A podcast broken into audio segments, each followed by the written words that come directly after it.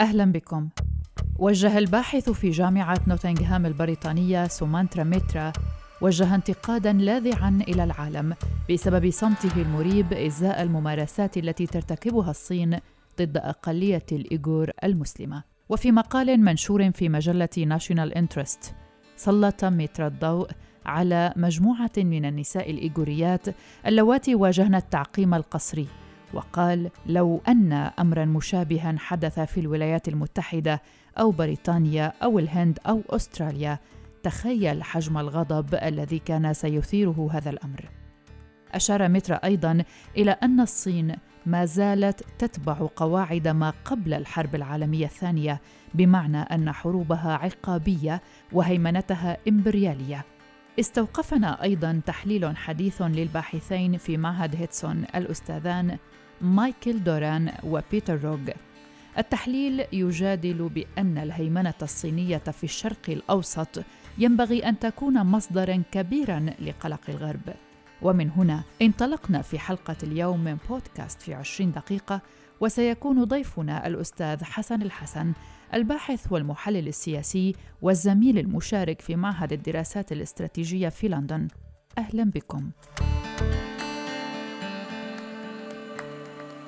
بالعودة إلى التحليل الذي ذكرته الباحثان يحاولان قراءة المستقبل كالتالي إذا حلت الصين مكان الولايات المتحدة الأمريكية على أنها القوة المهيمنة في الشرق الأوسط، سيؤدي ذلك إلى تحول كبير في ميزان القوى العالمي، مما يقلل بشكل كبير من نفوذ الولايات المتحدة، حتى إلى درجة تقويض السيطرة التي يمارسها الأمريكيون كشعب حر على مصيره. القوة لا تزال حتى الآن بين أيدي الأمريكيين، ونذكر هنا أن وزارة الخارجية الأمريكية فرضت عقوبات على الصين في نهاية يوليو تموز الماضي وذلك بسبب انتهاكات حقوق الإنسان المبلغ عنها. وقال وزير الخارجية الأمريكي مايك بومبيو إن انتهاكات حقوق الإنسان التي يرتكبها الحزب الشيوعي الصيني في شينجيانغ والصين ضد الإيغور والأقليات المسلمة الأخرى تعتبر وصمة عار القرن كذلك اتهم وزير خارجية المملكة المتحدة دومينيك راب اتهم الصين بارتكاب انتهاكات جسيمة وشنيعة لحقوق الإنسان. من جهتها قالت لجنة نقابة المحامين لحقوق الإنسان في إنجلترا وويلز وهي جماعة معنية بحقوق الإنسان قالت في تقرير صدر هذا الصيف يجب على المملكة المتحدة أن تتخذ جميع الإجراءات المتاحة لمنع انتهاكات حقوق الإنسان والسعي إلى إنهائها. لكن انتهاكات الصين لا تقف عند هذا الحد بل تتعداه في أشكال أخرى خارج حدودها وفي محاولة لبسط سيطرتها بأوجه متعددة تعالوا نتحدث هنا عن الشرق الأوسط بالتحديد. تحتل التدخلات الصينية في منطقة الشرق الأوسط والعالم اهتمام الدول لما تشكله من محاولة بكين فرض سيطرتها على اقتصادات دول بالكامل وبالتالي السيطرة على الأنظمة لتنفيذ أجنداتها وتمرير سياساتها. الصين كما ذكر ضيفنا حسن الحسن الباحث والمحلل السياسي والزميل المشارك في معهد الدراسات الاستراتيجية في لندن قال إن الصين كسائر الدول العظمى لديها مصالح في مختلف دول العالم منها ما هو سياسي كمسألة تايوان وبحر الصين الجنوبي ومنها ما هو عقائدي كقضية الإيغور في إقليم شينجيانغ ومنها ما هو اقتصادي كاستثماراتها في إيران والعراق وإفريقيا وغيرها. والعديد من دول العالم الإسلامي تتمتع بعلاقات اقتصادية ممتازة مع الصين. لكن المصالح الصينية لا تتوافق دائما مع المصالح الوطنية لتلك الدول. وهنا سألنا الباحث والمحلل السياسي الحسن ما هي العوامل لتحقيق التوازن عندما ترغب أي من تلك الدول في إقامة علاقات جديدة مع الصين من دون المساس بمصالحها الوطنية وخاصة أمنها القومي العلاقة مع الصين من وجهة نظري هي لا تختلف كثيرا عن العلاقة مع سائر القوى العظمى. فلدى الصين حزمة من المصالح التي هي تعتبرها مصالح استراتيجية، خطوط حمر مثل مثلا مسألة تايوان، مسألة هونغ كونغ، مسألة مسلمي الأويغور في محافظة شنجانغ من وجهة نظر الصين هذه تعتبر مسائل داخلية مسائل سيادية تستوجب العلاقة مع الصين احترام هذه الخطوط الحمر من وجهة نظر بكين. قد تتميز الصين من ناحية أخرى على الأقل في منطقة الشرق الأوسط على عكس قوى عظمى أخرى مثل الولايات المتحدة مثلا.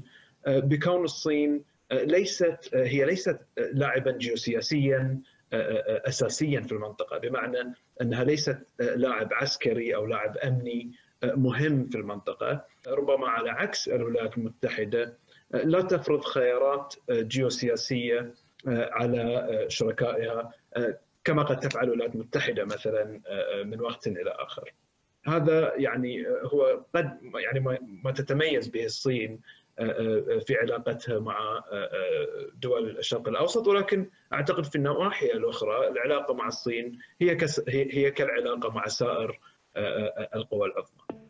أثناء إعداد هذه الحلقة تذكرنا كيف تعرضت المنشآت النفطية السعودية للهجوم في الرابع من ديسمبر كانون الأول العام الماضي ولم نسمع آنذاك إدانة قوية من الصين كان من المتوقع يومها أن تكون هناك إدانة واضحة لكن الصين امتنعت عن ذلك سألنا ضيفنا كيف يمكن تفسير مثل هذا الموقف؟ طبعا رأينا شجب دولي موسع من قبل خاصة الدول الأوروبية الولايات المتحدة الدول الغربية إلى آخره تجاه الهجمات التي طالت المنشآت النفطية بالمملكة العربية السعودية. بالفعل لم نرى تحركا واضحا من قبل بكين أو حتى من قبل بعض الدول الآسيوية الأخرى.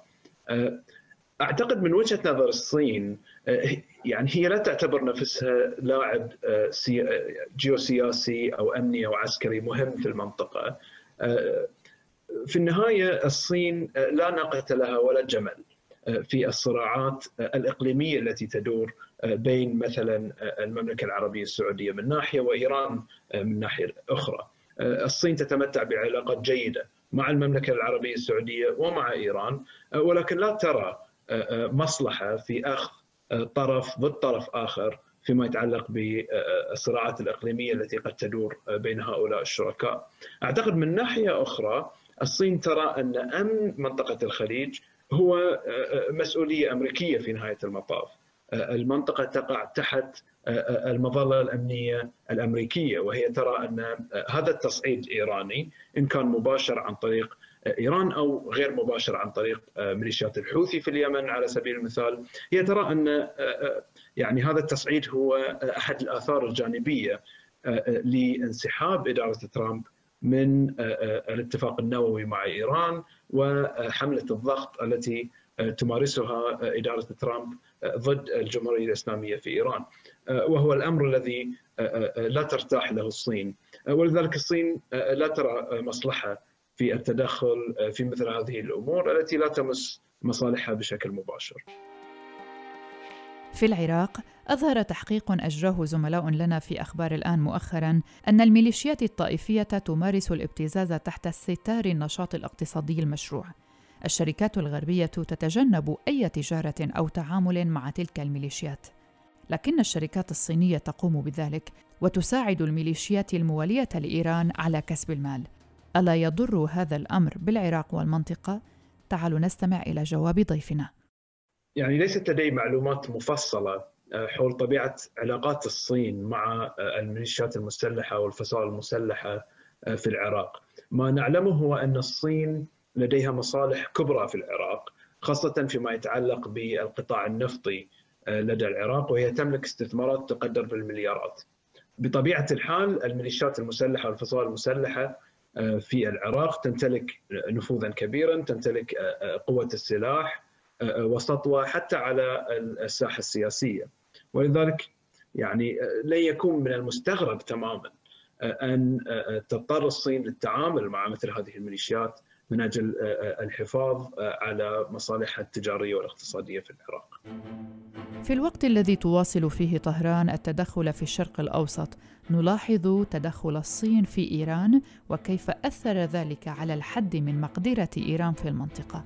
فأحد العوامل الرئيسية التي تحد من تدخل إيران هو انهيار قدرتها المالية وقنواتها التجارية والدبلوماسية المحكمة للغاية لكن ولكون الصين تقدم مساعدة استراتيجية تمتد لعقود لإيران وتصل إلى عشرات المليارات من الدولارات يبدو أن ذلك يساعد إيران على إبقاء سيطرتها في بعض تلك الدول بسبب المساعدات الصينية. سألنا ضيفنا ما هو تعليقه حول ذلك. تم الحديث كثيرا عن آه، آه، الاتفاقية المزعومة آه، بين إيران والصين. والتي يعني تم الحديث عن استثمارات صينية تقارب ال 400 مليار دولار. أعتقد أغلب المحللين الذين يعني تمعنوا في هذه الاتفاقية ونظروا إليها عن كثب هم يشككون في غالبيتهم في مصداقية هذه الأرقام ومدى إمكانية تحقيقها على أرض الواقع وذلك لعدة أسباب. أعتقد أولها بأن الأرقام التي تم الحديث عنها 400 مليار هي أرقام شبه خيالية صراحة.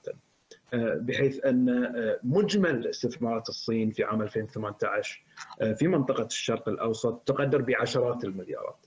فما بالك أن تقوم الصين باستثمار 400 مليار في إيران يعني هذا الرقم تقريبا لا يصدق. أعتقد المسألة الثانية التي تجعلنا نشكك في مصداقية آه، هذه الأرقام آه، هي تضاؤل قدرة الصين نفسها، تضاؤل آه، ما لديها من أو مخزونها من العملات الأجنبية والتفاتها إلى التنمية الاقتصادية الداخلية. الصين اليوم هي ليست الصين كما كانت من قبل عشر سنوات أو أو 15 عاما مثلا. ولذلك هذه العوامل الاقتصادية المحيطة بالصين أيضا تجعلنا نشكك ناهيك عن أن التعامل التجاري والاقتصادي مع إيران هو ليس بالشيء السهل، الأوروبيون مثلا حاولوا إيجاد آليات تجارية واقتصادية موازية من أجل الالتفاف على العقوبات الأمريكية بغيه إنعاش وإحياء الاتفاق النووي ولكنهم فشلوا فشلا ذريعا في ذلك. ولذلك هذه العوامل تجعلنا نشكك في مدى إمكانية تطبيق مثل هذا الاتفاق على أرض الواقع. الجزء المتبقي من الحلقة سيكون عبارة عن أسئلة مباشرة لضيفي وسنستمع لإجاباته تباعاً. نبدأ من تقدم خامنائي في السن واستعداد الحرس الثوري للاستيلاء على المزيد من السلطة. أليست حقيقة أن معظم الأموال الصينية التي تدخل إيران ستذهب إلى خزائن القوى الرجعية الأكثر ضرراً في إيران؟ بحكم التركيبة الاقتصادية السياسية الفريدة للنظام الإيراني بالفعل الحرس الثوري آه، وهي مؤسسة طبعا آه، مركبة ومتشعبة آه، هي عامل أساسي لاعب أساسي في البنية الاقتصادية للنظام الإيراني وعادة ما تكون أول الرابحين وآخر الخاسرين من أي نشاط تجاري أو من أي نشاط استثماري في إيران. بطبيعة الحال أي يعني زيادة وتيرة أو تسارع وتيرة تدفق الاستثمارات الصينية إلى إيران بالفعل يعني هذا سيصب آه، في مصلحة آه، الحرس الثوري آه، لا محالة بحكم موقعه الرئيسي في البنية الاقتصادية الإيرانية.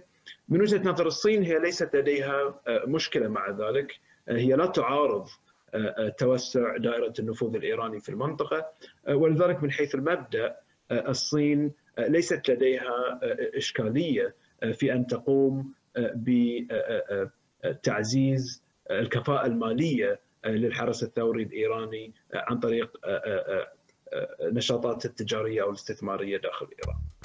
الصين توفر شريان حياة لإيران وللحرس الثوري الإيراني. كيف يؤثر ذلك على جهود احتواء التدخل الإقليمي الإيراني؟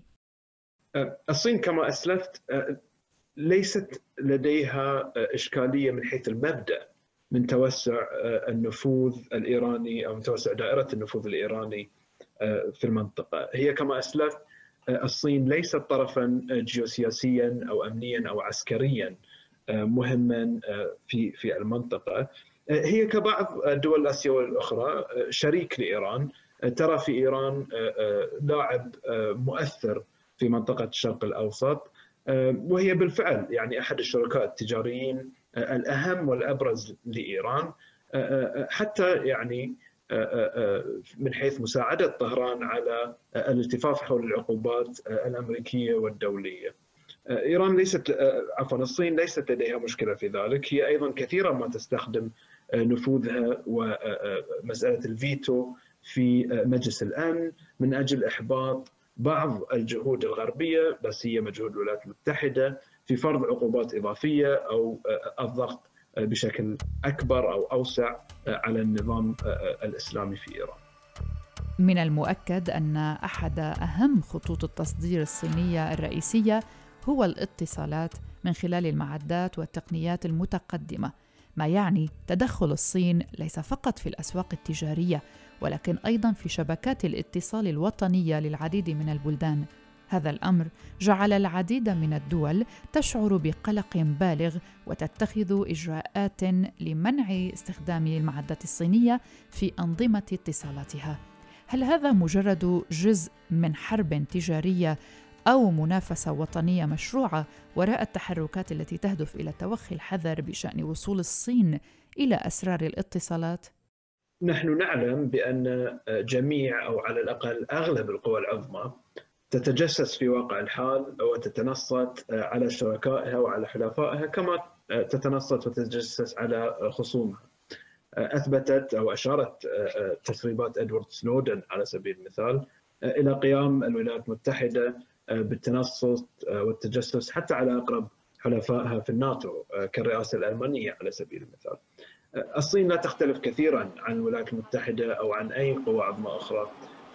التعامل التكنولوجي في الصين إن كان في مجال الاتصالات أو غيره سيؤدي إلى ثغرات لا شك قد تقوم الصين باستغلالها من أجل مصالحها الأمنية والجيوسياسية والاستخبارية والعسكرية. علينا أن لا نكون سذج في تعاملنا مع القوى العظمى. هل يؤدي تملق الصين إذا جاز التعبير لكل من إيران ودول الخليج العربي إلى تغير التحالفات الأخرى؟ على سبيل المثال تخلت إيران عن الهند في تطوير ميناء تشافاهار والآن الصين هي المطور الرئيسي هناك هل سيؤدي هذا إلى مزيد من التوتر بين جميع الدول المعنية الصين إلى حد الآن لم تقم بفرض خيارات جيوسياسية معينة على شركائها في المنطقة بحيث أنها لم تفرض عليهم على سبيل المثال قطع علاقاتهم بالهند أو بالولايات المتحدة أو ما شابه ذلك كما أنها لا ترضخ لأي مطالب بأن تأخذ طرفا ضد طرف آخر. أعتقد دول المنطقة مثل إيران أيضا لديها توازنات مهمة هي أيضا حريصة بالإبقاء عليها، فعلى سبيل المثال صحيح رأينا أن الهند أن إيران عفوا قامت بالتغاضي عن الهند أو بتحويل بعض المشاريع التي كانت قد اتفقت على الهند مع الهند بأن تقوم بها حولتها تجاه الصين على سبيل المثال. لكن لا أعتقد أن هذا يشكل عائقا كبيرا تجاه العلاقات الهندية الإيرانية، رأينا وزير الدفاع الهندي يزور طهران كما رأينا وزير الخارجية الهندي أيضا يزور طهران منذ حوالي عدة أيام. فالهند أيضا هي تحاول أن تنافس الصين من حيث بسط نفوذها في المنطقة. الدول الإقليمية كما مثل إيران على سبيل المثال أيضا لديها توازنات. هي ليست معادلة صفرية بالضرورة بمعنى أنك إذا صادقت الصين لا يمكن أن تكون صديقا أو شريكا للهند. المسألة معقدة أكثر من ذلك. تستخدم الصين الوباء كقوة ناعمة من خلال إرسال المساعدات إلى جميع أنحاء العالم. إلى أي مدى ستخفف الدول من موقفها من الصين بعدما يعرف بدبلوماسية كوفيد؟ الصين بالفعل قامت بإرسال آه، من الادوات الدوائية آه، خاصة إلى العديد من دول العالم. دول العالم أيضا في الدول العربية أو حتى دول الخليج قامت أيضا هي بدورها بإرسال بعض المساعدات إلى الصين. أعتقد بأن هذه الدول خاصة في منطقة الشرق الأوسط ترى الصين أو تعتبر الصين شريك تجاري اقتصادي أساسي ولذلك هي أعتقد يعني لا ترغب بزعزعة هذه العلاقة التجارية الاقتصادية بسبب مرض كوفيد، هي ترى أن الصين شريك أساسي هو شريك صاعد، شريك ذو أهمية جيوسياسية على الساحة الدولية، اقتصادية، تكنولوجية، ولذلك للحفاظ على هذه المصالح أشك أن تقوم دول المنطقة بتأزيم علاقتها مع الصين على خلفية الوباء. كنتم تستمعون إلى حلقة جديدة من بودكاست في عشرين دقيقة. لا تنسوا متابعتنا عبر التطبيقات المختلفة والاستماع إلى راديو الآن عبر موقعنا الآن دوت إف إم. هذه الحلقة كانت من إعدادي وتقديمي براء صليبي ومن إخراج أمجد حمدان. شكرا لطيب المتابعة. إلى اللقاء.